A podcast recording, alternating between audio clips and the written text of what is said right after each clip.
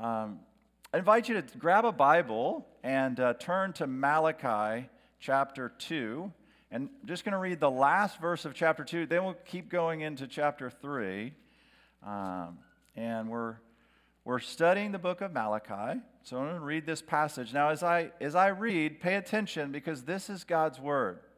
It's inspired, inerrant, infallible. It's our only rule for faith and practice. You have wearied the Lord with your words. Yet you say, How have we wearied you? And that you say, Everyone who does evil is good in the sight of the Lord, and he delights in them. Or, Where is the God of justice? Behold, I am going to send my messenger, and he will clear the way before me. And the Lord whom you seek will suddenly come to his temple, and the messenger of the Lord, the messenger of the covenant in whom you delight, behold, he is coming, says the Lord of hosts. But who can endure the day of his coming, and who can stand when he appears? For he is like a refiner's fire, and like fuller's soap. He will sit as smelter and purifier of silver, and he will purify the sons of Levi and refine them like gold and silver, so they may present to the Lord uh, offerings in righteousness. Then the offering of Judah and Jerusalem will be pleasing to the Lord as in the days of old, as in former days.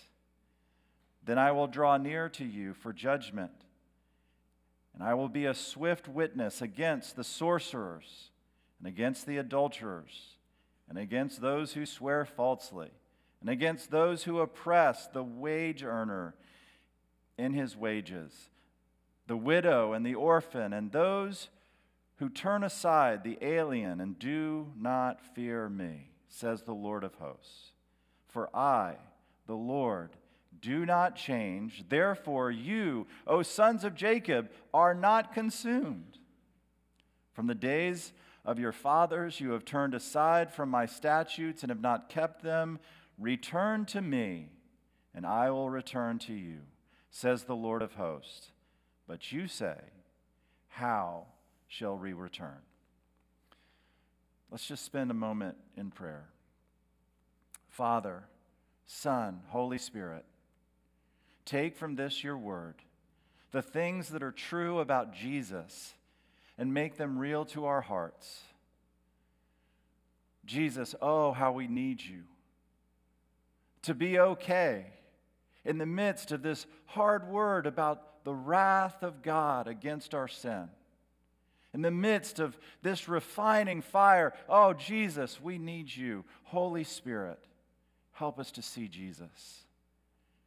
And Lord, I pray that every heart here would be turned to return to the Lord, that we might experience a knowledge of the Holy One who sent his Son for us. We pray in your name, Jesus. Amen. Many years ago, uh, A.W. Tozer, a pastor, uh, A.W. Tozer wrote in a book called The Knowledge of the Holy, he, he uh, said that, that the most important thing about us is what we think about God. What comes into our minds when we think about God is the most important thing about us. Now, we live in the midst of a culture who believes almost the exact opposite. We live in the midst of a culture who believes that the most important thing about me is how I feel about myself. That's almost exactly the opposite. A.W. Tozer said, We get to know God in community. The most important thing about us is what we believe about our God. The world says it's all about me. And the Bible says it's all about God, and we get to know Him in community. The, the world says it's all about how I feel. And, and the Bible says it's all about coming to know in a real way, with all of our mind and with all of our heart and with all of our strength, to come to know the real God of the Bible. When Jesus Christ described eternal life in John 17, 3, Jesus said, This is eternal life, that they may know you, the one true God, and Jesus Christ, whom you have sent. If, if we're going to be followers of Jesus, if we're going to know that we have eternal life, if we're going to walk with Jesus in the way of salvation that He's provided for us, that, then we have to know what Malachi has been teaching us that we all need Jesus. We need Jesus. We need Jesus to save us from the wrath to come. We need Jesus to save us from the wrath to come. Now, I realize that the idea of a God of wrath may rub some of you, and probably should rub all of us, the wrong way.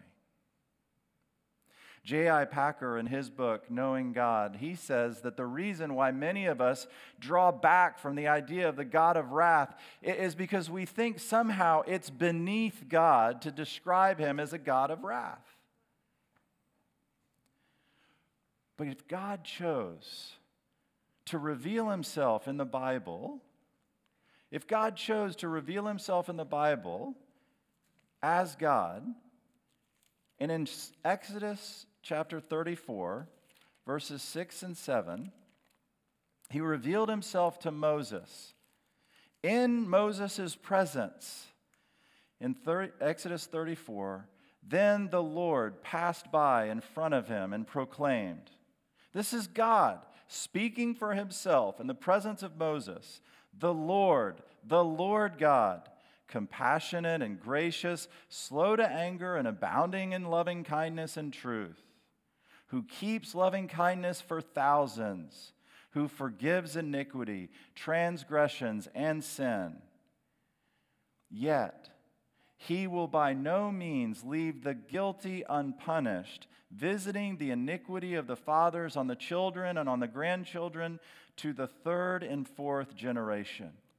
The God of the Bible is loving and compassionate, and the God of the Bible is just and he will by no means leave the guilty unpunished. And if you haven't felt the tension of both the love of God and the wrath of God in your heart to enough of a degree that it's caused you to flee to Jesus from the wrath to come, then I'm praying that this morning you might understand through this teaching in the book of Malachi uh, just a little bit more of who God really is and who Jesus Christ really is, so that you would understand the love of God as it really is a love that descended to save people who, without his grace and mercy,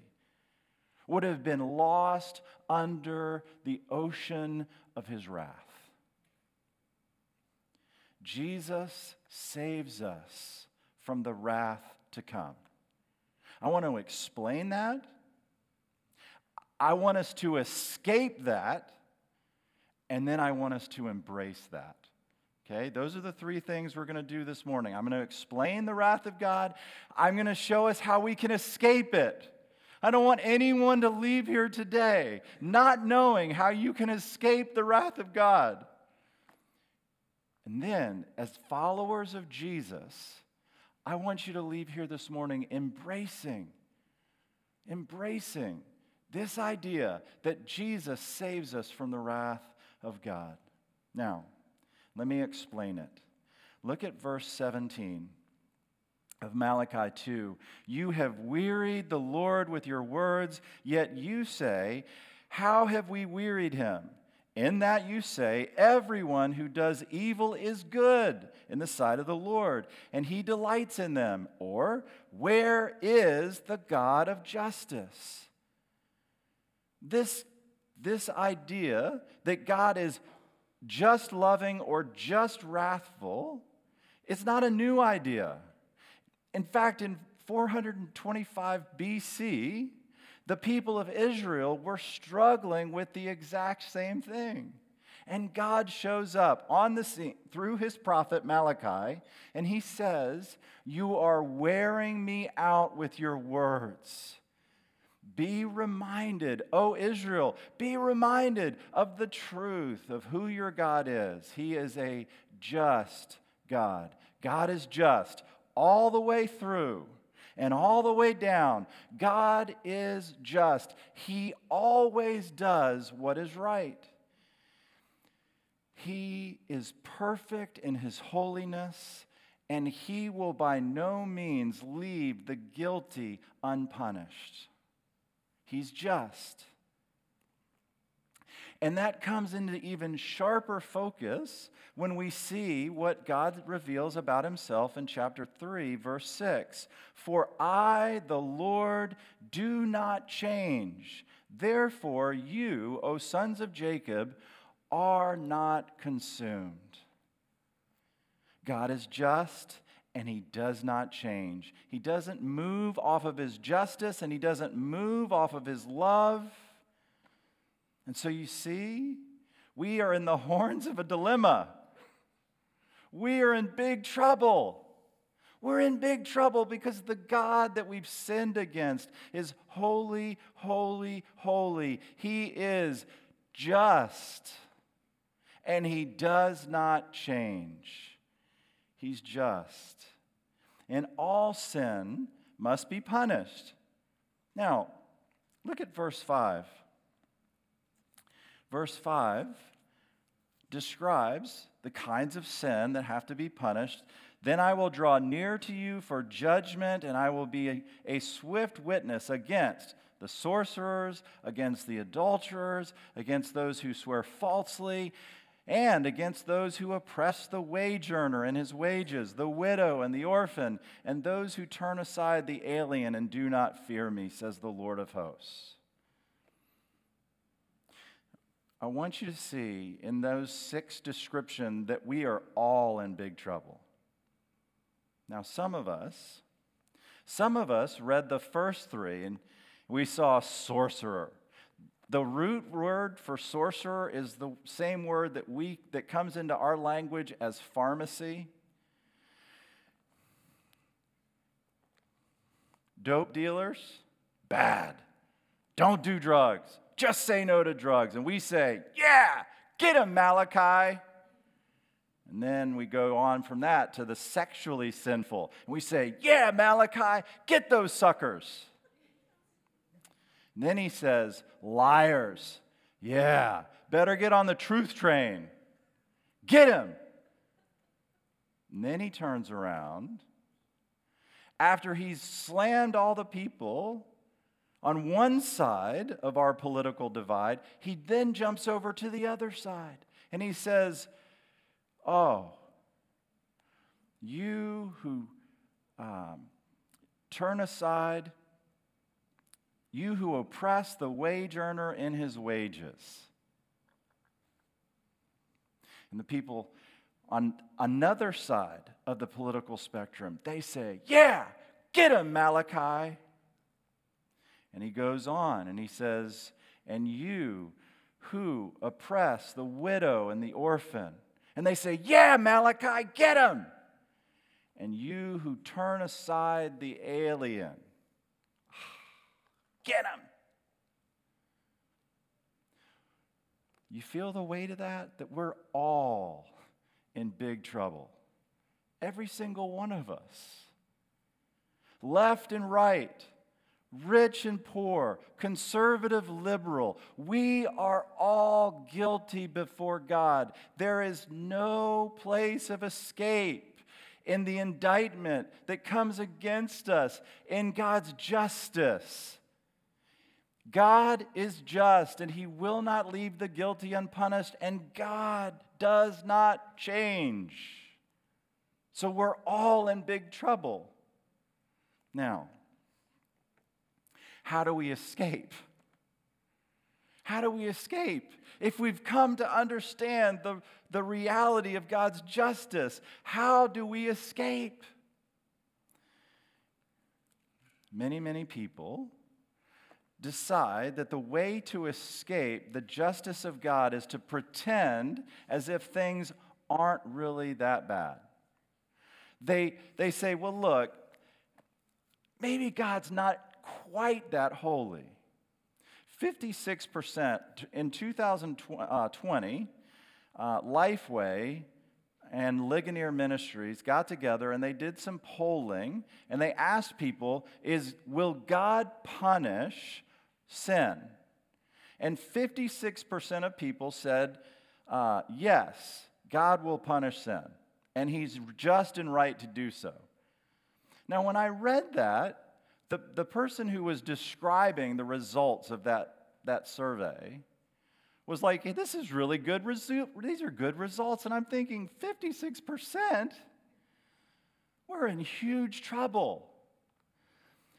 Then they went on and they said, well, 76% of people thought that maybe God would let us off for small sins. That's pretending. That's pretending that maybe God isn't really the way God reveals himself to be. Now, the other way that some people try to escape the wrath of God is they say, Well, I'll be good, God. I'll be good. I'll try harder. I'll resolve to, to do better. I'll go to church more. I'll read my Bible more. I'll pray more. That's pretending, that's performing. And neither pretending or performing can bridge the gap between a holy God and sinful me. Once I'm aware of my need of a Savior, the only wise thing is to run to Jesus. And look at Jesus. In verse 1 Behold, I am going to send my messenger, and he will clear the way before me. And the Lord whom you seek will suddenly come to his temple. And the messenger of the covenant, in whom you delight, behold, he is coming, says the Lord of hosts. Jesus Christ, God the Son, has come to his temple. And when he came, he said, I will sacrifice myself. I won't take up residence in the temple, I'll become the temple. I will allow all the sins of my people to be placed on me, and I will suffer and die in their place as their substitute. I will take on the wrath of God on behalf of my people. And by being judged in their place, I will make it possible for them to escape the wrath of God. Jesus Christ comes to the temple not to make sacrifices, but to be the sacrifice. Jesus Christ comes to his temple to replace the temple to become the temple, to be the place where God and his people meet together, so that when God comes near for judgment, we point to Jesus as our substitute. We look to Jesus as the one who has borne the penalty due us for sin, and we say, Thank you, Jesus. 1 Thessalonians 1, verse 10, describes this work of Jesus on our behalf to wait for his Son from heaven, whom he raised from the dead, that is, Jesus, who rescues us from the wrath to come. God is just, and he must punish sin. And he offers one way of escape through Jesus Christ that God took our sin and put it on Jesus and punished him in our place.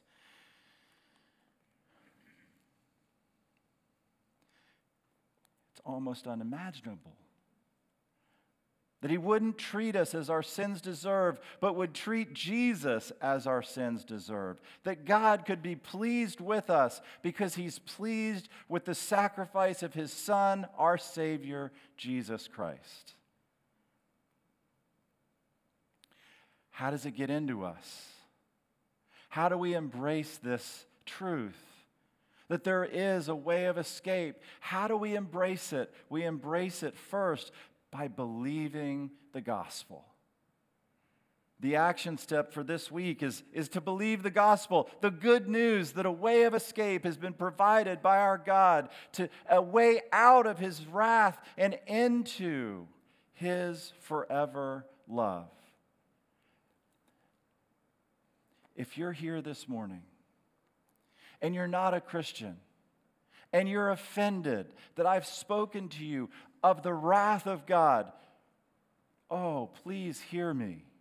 There is a way of escape. If, if your heart is aware of your need of forgiveness, there is a way of escape. It's not in pretending and it's not in performing, it's in faith in Jesus Christ. Believe on the Lord Jesus and you will be saved. Have you? Are you willing to admit the bad news of the gospel? The bad news of the gospel is this that we've all sinned.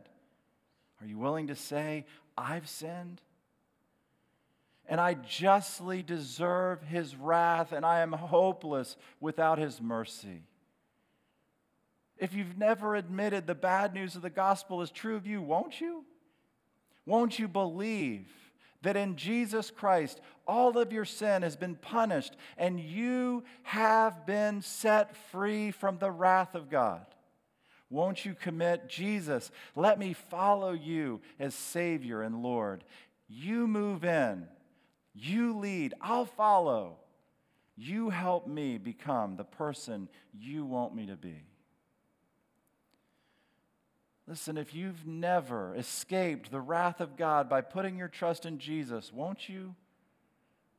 And if you have, if you're a follower of Jesus, then go on believing the gospel. Don't shrink the cross, enlarge the cross. Because as you read through the, the, the Bible, you are going to become more and more aware every day of God's holiness. And you're going to become more and more aware every day of your own sinfulness. Every page of the Bible magnifies God's holiness and magnifies our need of a Savior.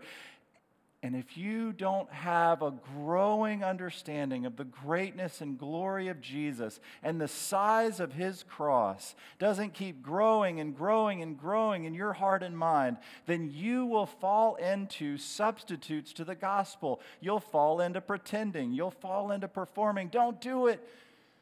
Go on believing the gospel. Have a big cross, a big Savior. Have a big Jesus to meet your heart's need of a Savior. Go on believing the gospel. Go on believing the gospel. Follow Jesus and let Him get bigger and bigger in your mind. When He moves in, verse 2 who can endure the day of His coming? And who can stand when He appears? For he is like a refiner's fire and like fuller's slope, soap. He will sit as a smelter and purifier of silter, silver. I'm not having a stroke, it's okay. And he will purify the sons of Levi and refine them like gold and silver, so they may present to the Lord offerings in righteousness. Are you a follower of Jesus? When he moves in, he moves in as a refiner. You know how silver is refined? Silver is refined by, by heating it. But silver is different than gold. silver is refined, and when the oxygen is released from the silver, they have to add carbon into the silver. Because if they don't, impurities will be sucked back into the silver and it'll become hazy. But if they release the oxygen and they add the carbon, then the silver becomes more and more refined. The silver becomes so clear, so pure, that the refiner can see his reflection imaged in the surface of the silver. When Jesus moves in, he raises the temperature of our life and He releases all of the impurities and all of the sin of our life and He pours into our life His Holy Spirit so that as we are refined by Him throughout our life, He sees His own image reflected in our life. The Bible calls that sanctification that God is at work in us to make us more and more like Jesus. That's His refining, that's His cleansing. And it won't be completed in this life.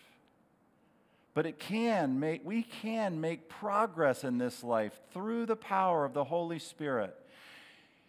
And when we die, when we die, we will go through the final and ultimate refining, and we will be made perfect, even as He is perfect. And we will behold Him who loved us and, we, and gave Himself for us, and we'll be like Him forever and ever. That's the hope of the gospel. So follow Him. Let him refine. Let him cleanse. He's the fire. He's the silversmith. He's the refiner. His Holy Spirit is the fire that cleanses. His Holy Spirit is the soap that cleanses us. And oh, if we have the cure for death, if we have the escape plan from the wrath of God to come, how could we not tell people? Listen, if you lost 50 pounds in the next month, if you lost 50 pounds, do you think anybody would notice? Do you think anybody would ask? Oh, Holy Spirit, come in, refine us, cleanse us, help Jesus stand out in us so that we would have reason to share the hope that's in us. If you had the cure for death, you'd share it. Our God is a consuming fire. His Son has provided a way of escape from the wrath of God. Embrace Him, escape the wrath of God, and go. Go to share Him with others. Let's pray. Father, Son, Holy Spirit, help us. Help us to believe in the Lord Jesus Christ and so be saved. Help us to flee the wrath to come. Help, Holy Spirit. Search every heart now. Draw the, the lost to saving faith in Christ and if you're here this morning and you've never put your trust in Christ, won't you? Won't you admit the bad news of the gospel is true of you? Jesus, I've sinned against you in many ways and I'm sorry.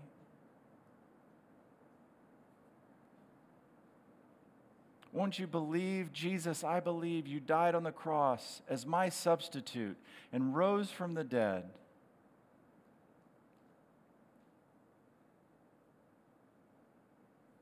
Jesus, won't you move in as Savior and Lord?